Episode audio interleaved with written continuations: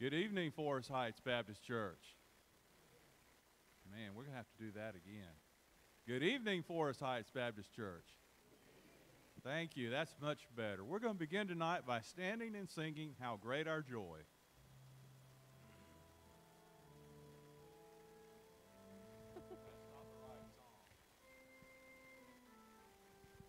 hang, hang on, Bobby. We, we're having uh, some uh, technical difficulties. It'll be my fault. Don't worry about it. You blame me. Well, while we're waiting on them, there's some white books down at your feet. They're called the hymnals. Turn to page 144. Oh, Oh, they got it. good never job, fellas. While by the sheep we watched at night, tidings an angel. How great our joy, great our joy,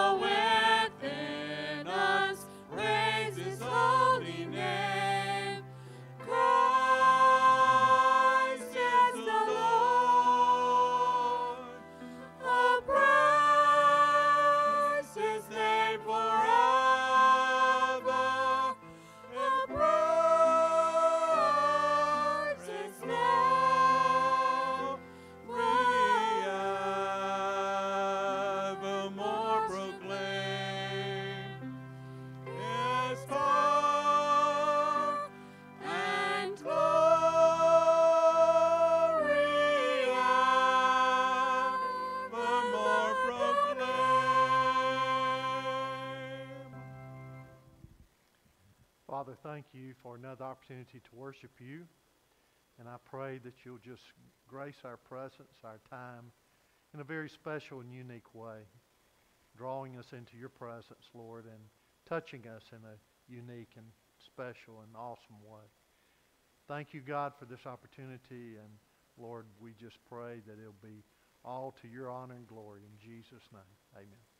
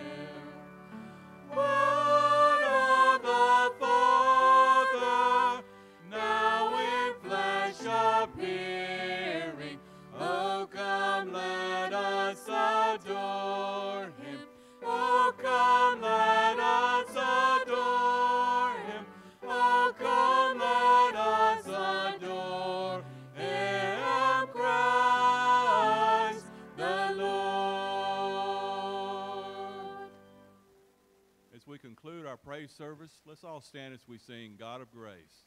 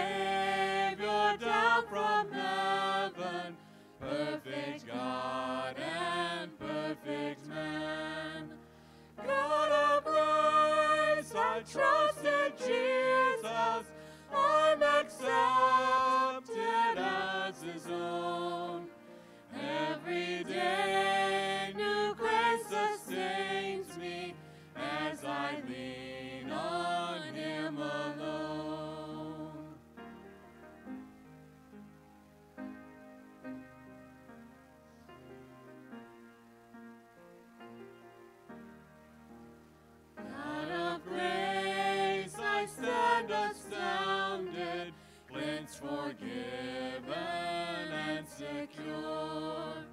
All my fears are now confounded, and my hope is ever sure. God of grace, now crowned in glory, where one day I'll see your face, and forever.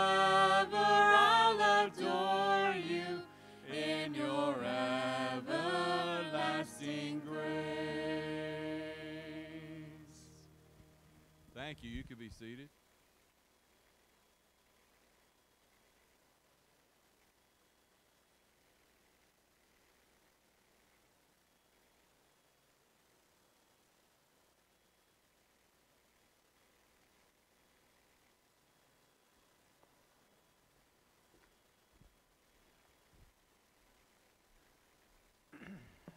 It's good to see you here tonight. For those that are watching, glad to have you. Uh, we're going to our study uh, this evening in Daniel. I know it was this morning too, but it was uh, more of a uh, Christmas message. I hope you got that, uh, part of it anyway. And so uh, tonight we're going to talk on a subject that is very important, and we need to understand this before we move on in, uh, into chapter 8. Because chapter 8 will talk about um, some of the antichrists that will uh, that have will come as they're looking to the prophecy, but has already come. John in his uh, epistles talk about this, and he mentions this. And these are not the Antichrist, but they are pointing towards that, and we will talk about that further when we get into chapter 8. But tonight we're going to be talking about uh, something disturbing in his vision, and that is uh, the, the Antichrist that is mentioned and his kingdom. So we're going to be looking at verses 19 through 28, and this will be the close of this chapter uh, of Daniel before we move into chapter 8. And so, uh, you know, in Daniel, the, uh, the angel told him that there, would, there were, uh, Arge, told him what the four beasts, uh, uh, you know, what they were and uh, what they represented. And they represented four kings, uh, which will arise out of the earth. And of course, uh, you know, we, we were told in another vision where they arose out of the sea, and this is uh, relating to Gentile nations. And so the history of the four kings and their kingdoms, eh, they're considered a unit, if you will. Completed only, though, when the last empire uh, will rise and be destroyed. And thus, you know, though different Im- imagery in the different visions uh, that are used, the empires described are the same. In Daniel chapter 2 and Daniel chapter 7, Babylon, Medo Persia, Greece, and Rome, and also that was brought up the revised Roman Empire. And so, ultimately, uh, the saints of the Most High shall take the kingdom, in verse 18 it says. And this would be considered by many scholars as perhaps the, we could label it the fifth kingdom. And this fifth kingdom, the, the one granted to the Son of Man, yeah, back in verse 14. We talked about the Son of Man this morning. And so the saints, the saved ones of all ages, will enter into this kingdom with him. And this is where he will reign uh, with them uh, forever. It'll be a thousand years, and the thousand years will move into eternity. So the saints of the highest one will receive the kingdom, it says, and possess the kingdom forever for all ages to come. This is found in verses 13 and 18.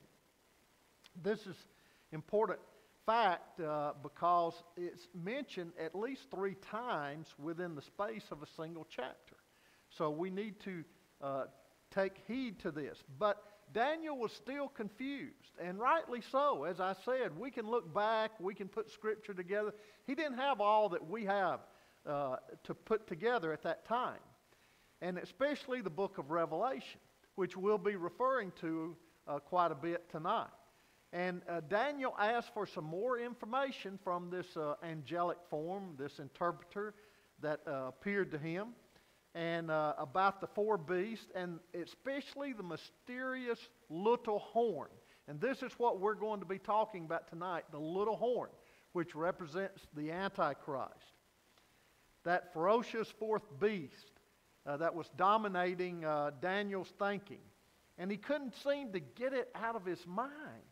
And uh, so he uh, described it again uh, to the angel, and, and uh, this is what we read. It says, Then I desired to know the exact meaning of the fourth, fourth beast, which was different from all the other, exceedingly dreadful, with its teeth of iron and its claws of bronze, and which devoured, crushed, and trampled down the remainder with its feet. And the meaning of the ten horns that were on its head, and the other horn which came up, and therefore which three fell, namely that horn which had eyes and a mouth uttering great boast, and which was larger in appearance than its associates. I kept looking, and that horn was waging war with the saints and overpowering them until the Ancient of Days came, and judgment was passed in favor of the saints of the highest one. And the time arrived when the saints took possession of the kingdom. The fourth beast represents the fourth kingdom, and it's namely the Roman Empire. And the ten horns symbolize ten rulers that will arise out of the region once controlled by Rome. And it, is, it talks about this in verse 24. The, the ten kings will all rule at the same time. Now we know that in Rome they didn't have ten rulers at the same time. And so this was a phenomenon that was not found in the past and has not been found. And it is expected, therefore, that the Roman Empire uh, in this form will reappear and that the ten rulers will be in power in the end times. This is found, and we'll be referring to, you, you may want to flip over there and put your finger there to Romans, I mean, Revelation chapter 13, and also found in chapter 17. It says, Another shall rise after them meaning another ruler in addition to the ten that are ruling. And he will be different from them. He will also rise to power among them. And this ruler will be described as, and is described as, the little horn. He is better known in other parts of the scripture as the Antichrist. Now, his career is briefly described in this passage. He will first conquer three of the ten rulers. He will come from one of the countries of the uh, revived Roman Empire, according to Daniel's vision, and for whatever reason, he will subdue uh, three of the ten kings. We talked a little bit about that. We can imagine what might rise during that time and the conflicts and they won't be uh, in uh, agreement as far as allowing him to be their ultimate ruler. And for whatever reason, it may be religious, it may, you know, it may be something to do with some, uh, some other area, but it probably is because of their, uh, you know, their just their resistance to him becoming the head of the Western Federation uh, and ruling all of them the way that he so has uh, kind of crept into the situation and uh, popped his ugly head up. And uh, second of all, too, he'll speak out against the true God of heaven, it says in verse 25. The Antichrist will be an oratorical genius, if you will. In other words, he will be a master of spoken words. And boy, don't we uh, major on that today. We may minor on the facts and, and on the uh, content, but boy, we major in on the words and, and uh, people being, uh, you know, great speakers. And the Antichrist, uh, in, in verse 20, uh, we're told that uh, he will have a mouth uttering great boast. In Revelation 13 2, the Antichrist is describing or described as having a lion's mouth. And this speaks of his oratorical skills being majestic and awesome, awesome, inspiring. So uh, much that uh, comes from the Antichrist's mouth, though, will be blasphemy. And the root meaning of the Greek and Hebrew words for blasphemy come from the idea of injuring the reputation of another. He will be blaspheming Christians, but he will all, main one will be God. And so uh, the idea of injuring the reputation of them. And uh, biblically speaking, it can range from a lack of reverence of God uh, to an extreme, con- uh, extreme contempt of God, and um, or any sacred objects dealing with God. This is found in Leviticus and and uh, Matthew 26 and, and Mark 2. So the uh, the worst blasphemy found in the pages of Scripture will relate to the Antichrist. And the Apostle John wrote in Revelation 13:1, I saw a beast rising out of the sea with ten horns and seven heads, with ten diadems on its horns and blasphemous names on its heads. He was given a mouth uttering haughty and blasphemous words, and it was allowed to exercise authority for 42 months half the uh, tribulation. It opened its mouth to utter blasphemies against God, blaspheming his name and his dwelling. That is, those who dwell in heaven. The Antichrist will persecute, oppress, and even kill Christians and those who are Jews because he hates the people of God and these anyone relating to them. He will swear out at the saints. He will set up laws, it says, in keeping with his own agenda uh, instead of God's agenda. Uh, shall think to change the times and the law, in verse 25. So the last three and a half years of the tribulation, known as the Great Tribulation, a time, times, and half a time, the Antichrist will intensify the persecution of the saints. Now, it says, I kept looking, and that horn was waging war in the saints and overpowering them until the Ancient of Days, Daniel says, uh, came. And judgment was passed in favor of the saints of the highest one, and the time arrived when the saints took possession of the kingdom. Describing the time when Christ uh, will come again to earth to set up his millennial kingdom. This is also described in Zechariah 14 and Revelation 19 and 20. Now, had God not ordained those days to be cut short, three and a half years, no one would have been able to survive them. So, in his omniscience, God knew the, that the great tribulation, how awful it would be, and so he set a time limit on it. And to prevent uh, the population from being wiped out. And so here the Antichrist will ju- be judged by God at the end of the tribulation, at the end of that awful period. The court shall sit in judgment, it says in verse 26. The one true God, the divine judge, will judge the Antichrist and take away his power. Now, in Revelation, or in 2 Thessalonians 2.8, it says, The lawless one, the Antichrist, will be revealed, whom the Lord Jesus will kill with the breath of his mouth and will, in other words, his speaking, uh, the power of God, he will destroy him and bring to nothing by the appearance of his coming. John tells us in Revelation 19:20 the beast was captured and with it the false prophet who is in its presence had done the signs by which he deceived those who had received the mark of the beast and those who worshiped its image. Those two were thrown alive into the lake of fire that burns with sulfur. So at the second coming of Jesus, when he comes to earth, the armies gathered against God will be destroyed. In chapter 19 of Revelation, verse 17 and, and uh, verse 21.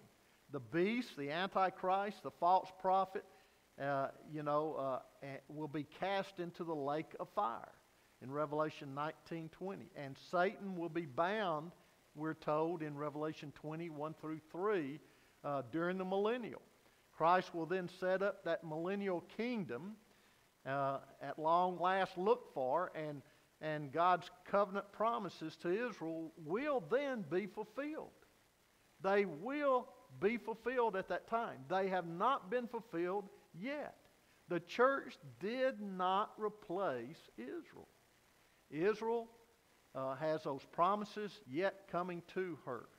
So we might think that all of this is, uh, you know, a, a lot for us to take in, and it is. Studying the end time passages uh, is, is uh, you know, difficult. But with that being said, can you imagine how Daniel felt? No wonder he wanted some, you know, explaining there. And he says, My thoughts greatly alarm me, he told us in verse 28. But before we move, as I said, on into chapter 8, we need to understand a few more pertaining uh, things about this awful beast, this world leader, this Antichrist. That's described briefly in chapter 2 and chapter 7 of Daniel. And so we need to focus in on the, you know, this personality called the Antichrist. How do we envision the Antichrist today? Well, some may think of it as a, uh, you know, um, a cartoon character uh, shady and, and uh, villain like, uh, or maybe a, a devilish character uh, that with dark, sulking eyes and a satanic emblem on his chest. You know, they can come up with anything like that in the movies. Uh, but what we need to do is we need to look at the, the biblical context or the biblical uh, teaching of it and the description of this creature. How does Scripture portray the Antichrist? That's very important. What does the Scripture say?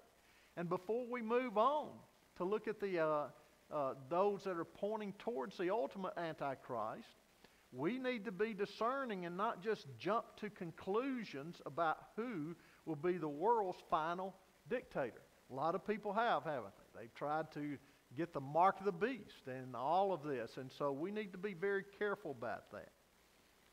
One thing that is misconstrued, I think, in many minds today is how he will be received.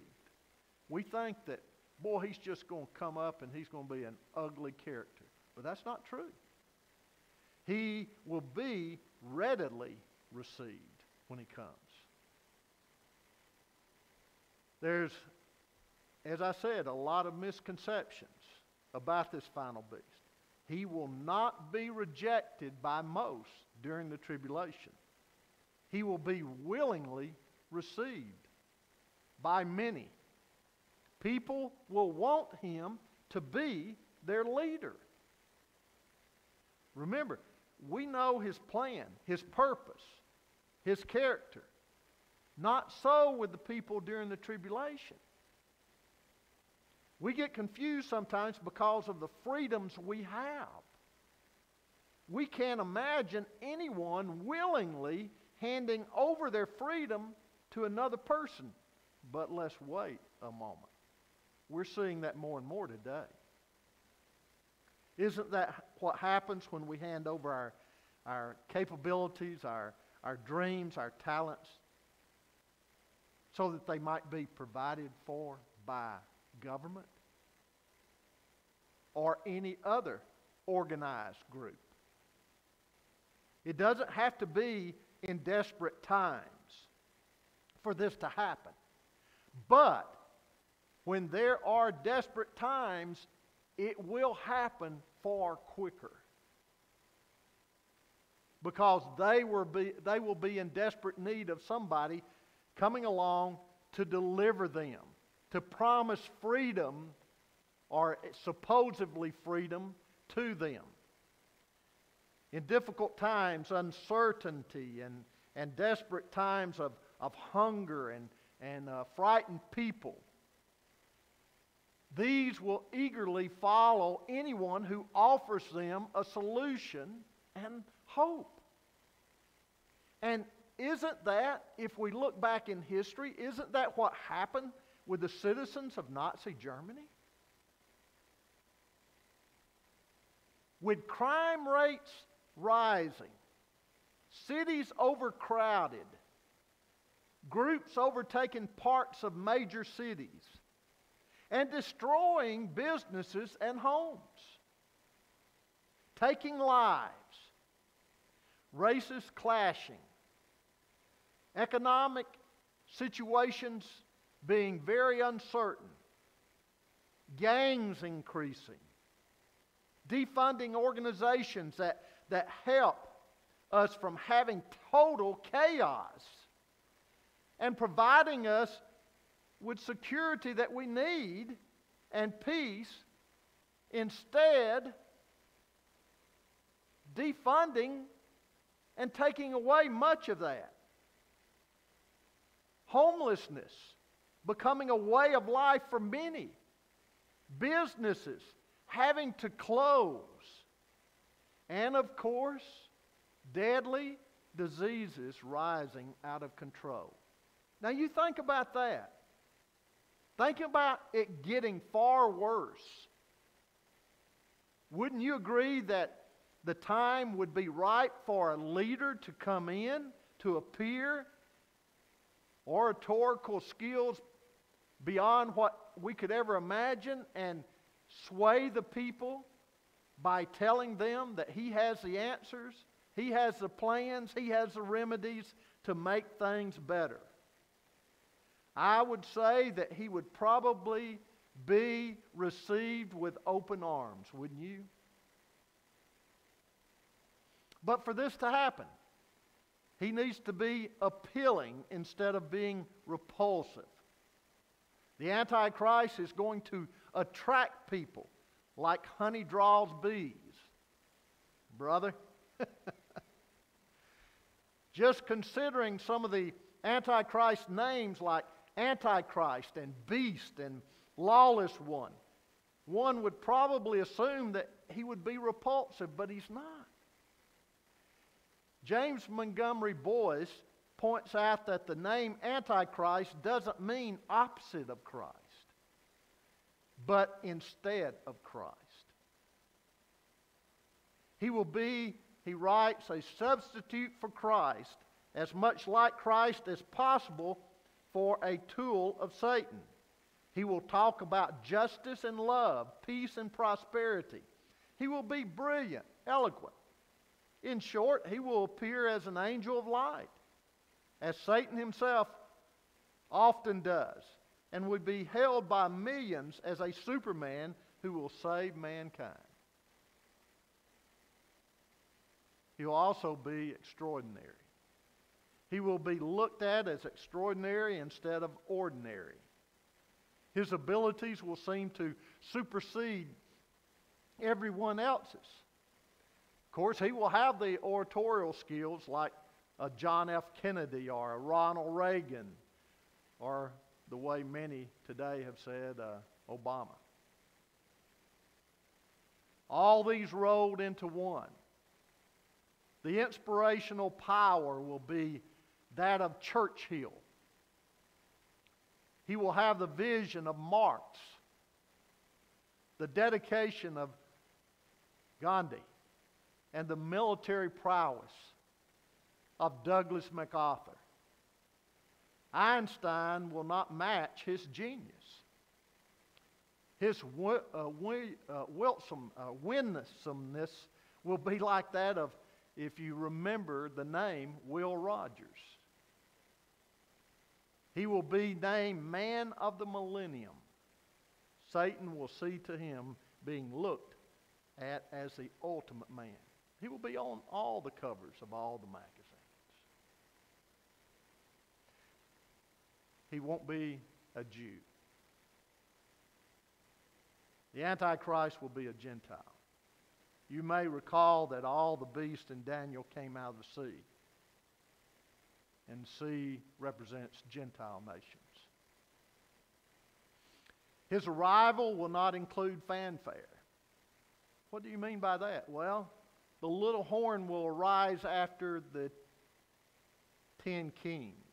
In other words, there is no grand entrance described, no fanfare for the Antichrist. He will just arise up from them quietly, carefully, and within the natural course of events. His true nature will become obvious once in power, though. He will speak out against the Most High, it says, and wear down the saints of the highest one. These saints are known as the tribulation saints because they came to Christ after the rapture, during the tribulation period. We're told that the Antichrist will beat down, beat them down with persecution. Daniel 8 in it, we're given an even more emphatic description of what will come. A king, in verses 23 through 25, a king will arise insolent and skilled in, uh, in intrigue. And his power will be mighty, but not by his own power. And he will destroy to an extraordinary degree and prosper and perform his will. He will destroy mighty men and holy people and through his shrewdness, he will cause deceit to succeed by his influence. And he will magnify himself in his heart. And he will destroy many while they are at ease, going about their own business. But he will also be the son of destruction. In 2 Thessalonians 2 1 and 2, it says, Now we request you, brethren, with regard to the coming of the Lord Jesus Christ and our gathering together to him, that you may not be quickly shaken from your composure or be disturbed either by a spirit or a message or a letter as if from us to the effect that the day of the Lord has come. In other words, with the persecution going on, they thought maybe they had missed it. He's, he's saying, You haven't missed it. Believers at Thessalonica were suffering greatly. And with this suffering, uh, brought about fear. Did we miss rapture? You see, this was taught. Paul taught this because they wouldn't be asking questions about it if he had not taught it. They would not be concerned about it. They would not be confused about it. And so, therefore, they were wondering are we living in the tribulation period? And Paul, seeing their fear and panic, says, Let no one in any way deceive you, for it will not come unless the apostasy comes first. The apostasy that Paul was, was referring to was the general atmosphere that will surround the Antichrist coming. It speaks of a world that will turn away from the things of God. You'll be seeing that. It will be happening in greater uh, signs than ever before. And more specifically, it signals a time when some who profess Christ will depart from their Lord and His Word.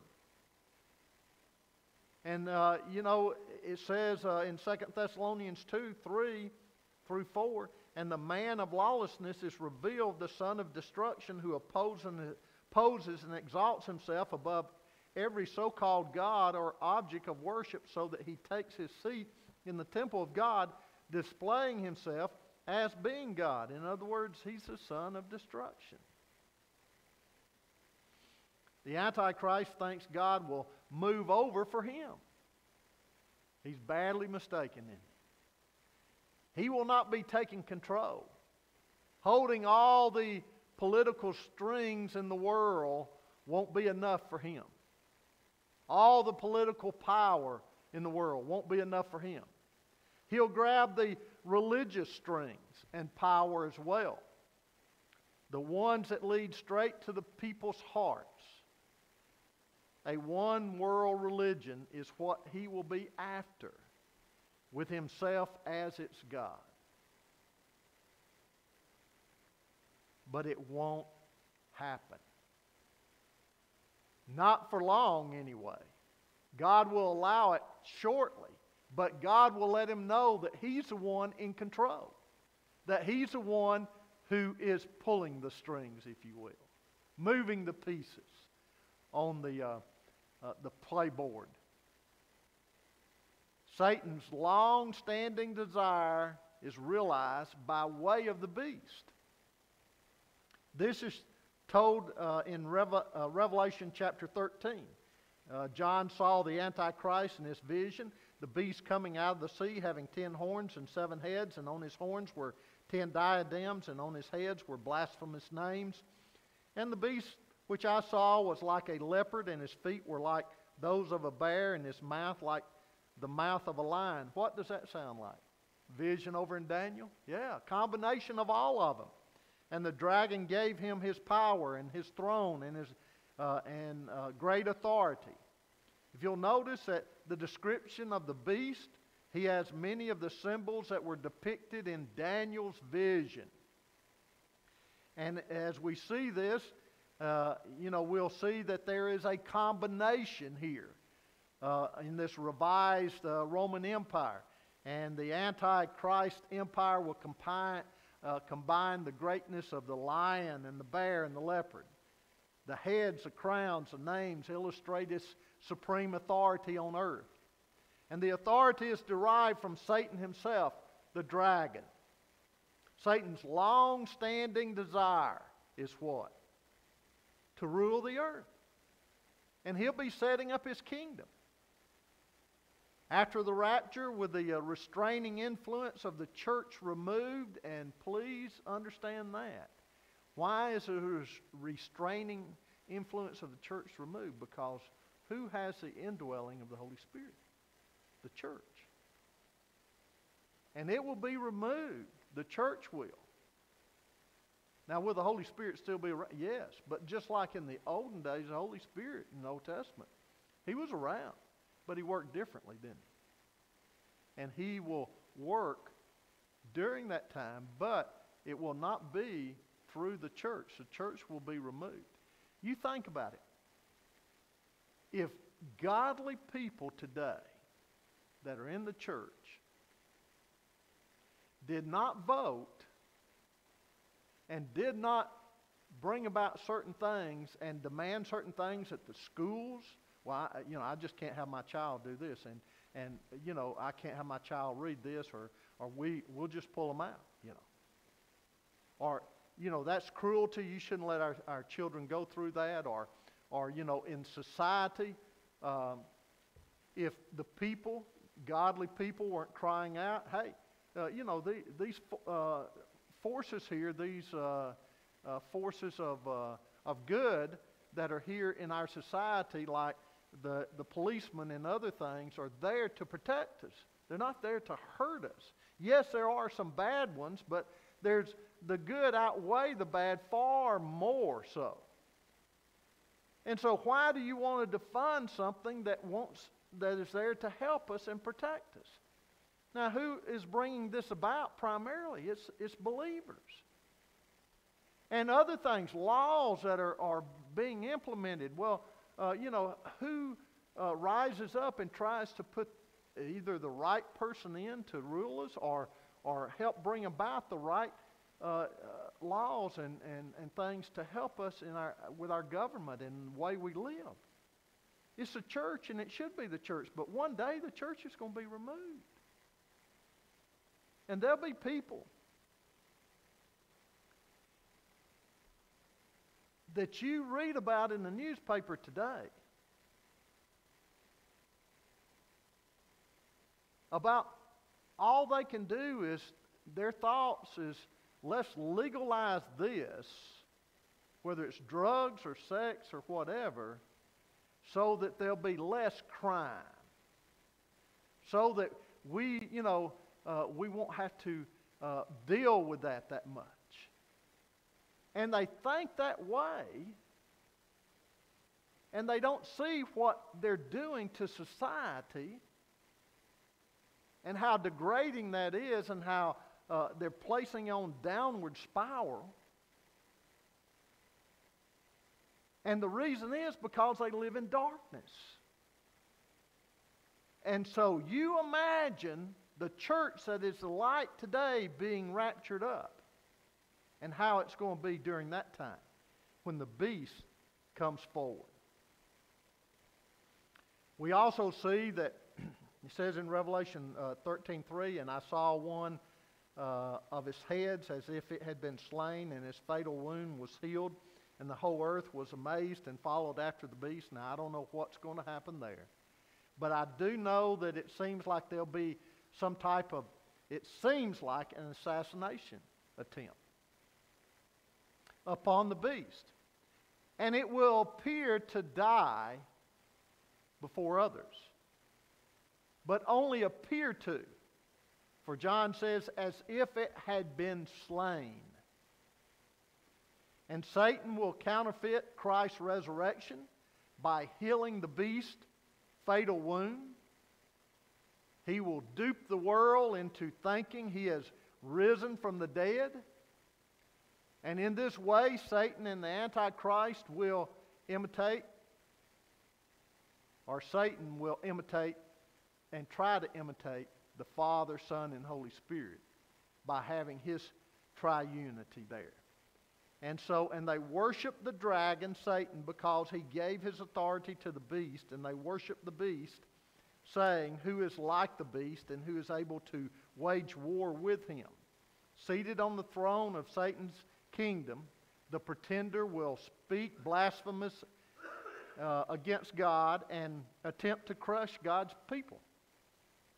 And he will receive authority, it says, over every tribe and people and tongue and nation, and all who dwell on earth will worship him. John saw a third member of the unholy trinity here, another beast coming up out of the earth in, in Revelation 13 11. And this beast was called the false prophet and considered, uh, you know, uh, to, to speak for him and, and also carry on these oratorical skills. And, and the beast will perform great signs so that he will even make fire come down out of heaven. In Revelation 13 13. He will order the people to, to build an idol to uh, the Antichrist and will make it speak. Everyone who does not worship the image, they'll be killed. In Revelation 13, verses 14 and 15. And in addition, he will devise an economic system here in which only the followers of the Antichrist will be allowed to buy or sell. In, in Revelation 13, verses 16 17, and he causes all, the small and the great, the rich and the poor, the free and the slaves, to be given a mark on their right hand or on their forehead. And he provides that no one should be able to buy or sell except the one who has a mark, either the name of the beast or the number uh, of his name. Now, if, if you don't worship the beast during that time, you, of course, won't get a mark. And without a mark, number of the code, whatever it is, you can't buy food. It is a devious way to persecute those who remain faithful to God. And God has designed his own mark for the Antichrist. Here is wisdom, he says in verse 18 of Revelation 13. Let him who has understanding calculate the number of the beast, for the number is that of a man, and his number is 666. Now, people have tried to figure that out. I think the lock is jammed right now. And it's for a reason. We don't need it. But I tell you what, they will. And it will be unlocked during that time for them. When the time is right, God will open the lock, and believers will be able to use the numbers to identify the beast and be warned. And it will also serve as a reminder that as powerful as the beast is, he's not above God. God is in control. And God has his number, and his number will soon be up. That number on the beast. So let's look at the end of the beast. In Revelation 19, 19 through 21. After the reign of the terror lasting three and a half years, the impostor's judgment day finally comes. When he meets the Son of God, the Son of Man, face to face. And I saw the beast and the kings of the earth and their army, armies assembled to make war against him who sat upon the horse and against his army, and the beast was seized, and with him the false prophets who performed the signs in his presence, by which he deceived those who had received the mark of the beast and those who worshipped his image. These two were thrown alive into the lake of fire, which burns, burns with brimstone, and the rest were killed with the sword, which came from his mouth, the mouth of him who sat upon the horse. And all the birds would, were filled with their flesh. Judgment day is coming, and it will come for him. And the Antichrist reign will end. God's kingdom will take over Satan's kingdom. And a rainbow of hope. Now, please, I didn't say a rainbow the way people look at it today. A rainbow of hope will arch across the sky as Christ takes his great seat on the throne as the king of the earth. Prophecy has a key to look for. And what is that key?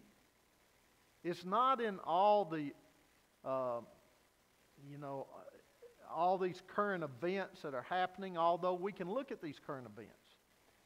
But we will just be chasers and we'll get confused and we'll get off target if we do just look at current events. The main thing to look at is Israel. Israel will be the center of the world affairs. More and more as the time of the Antichrist is supposed to appear. And so, if you're going to watch current events, please make sure you do so by interpreting them with prophetic truth.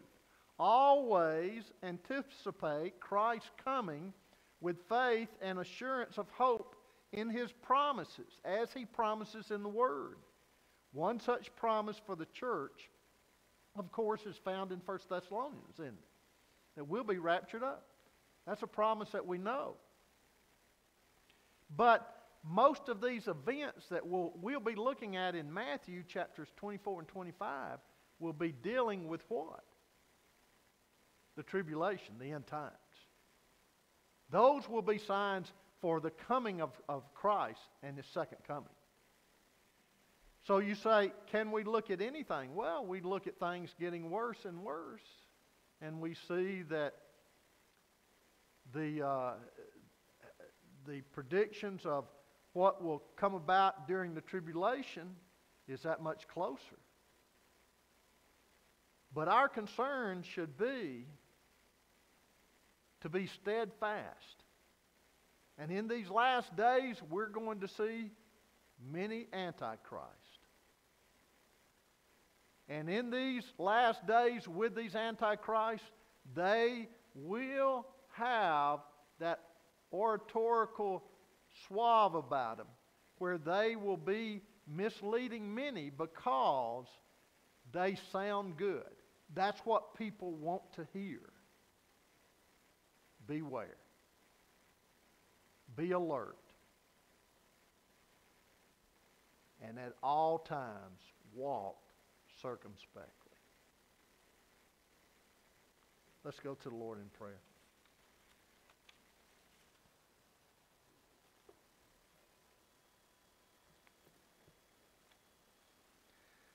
Father, I just want to thank you for the hope that we have in your word. The hope that we know that when the time comes that that you will come to deliver us, but not only deliver us, but you will take us to a better place and one day we're coming back with you and and the victory's all with you, God. It's not in in some kind of false hope that the world might offer or others might offer. It's all in what you say. So may we rest assured of that. May we be excited about that. And may we mo- make the most of every day. Knowing that you could return, that you could come back for the church at any day, any time. And Lord, help us to live that way with excitement. We're not called on to produce results. You give us results. We're just called on to be faithful. And help us be faithful, God. Faithfully serving you, excited about what you're doing in our own personal lives and what you want to do through us. And thanking you at all times, knowing that you're the source behind it all. For I pray this in Jesus' name. Amen. Let's stand. God would have you to make a decision. You come.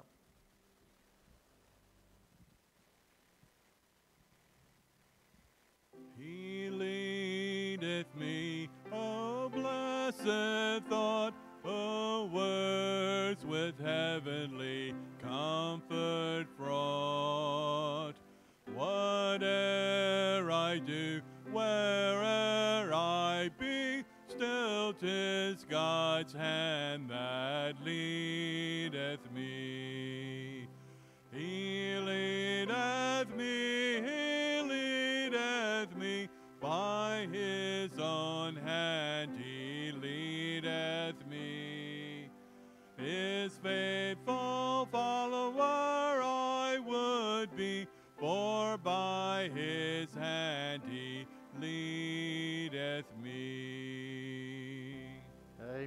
Christmas Eve service. When? Christmas Eve. Yeah, Thursday, right? So let's uh, 5:30. Remember that, and we will come together and have a wonderful time together. Any other announcements we need to make? No service next Sunday night. Okay. Anything else? Well, let's go away rejoicing in the Lord. Jesus is the sweetest name I know, and he's just the same as his lovely name. And that's the reason why I love him so. Oh, Jesus is the sweetest name I know.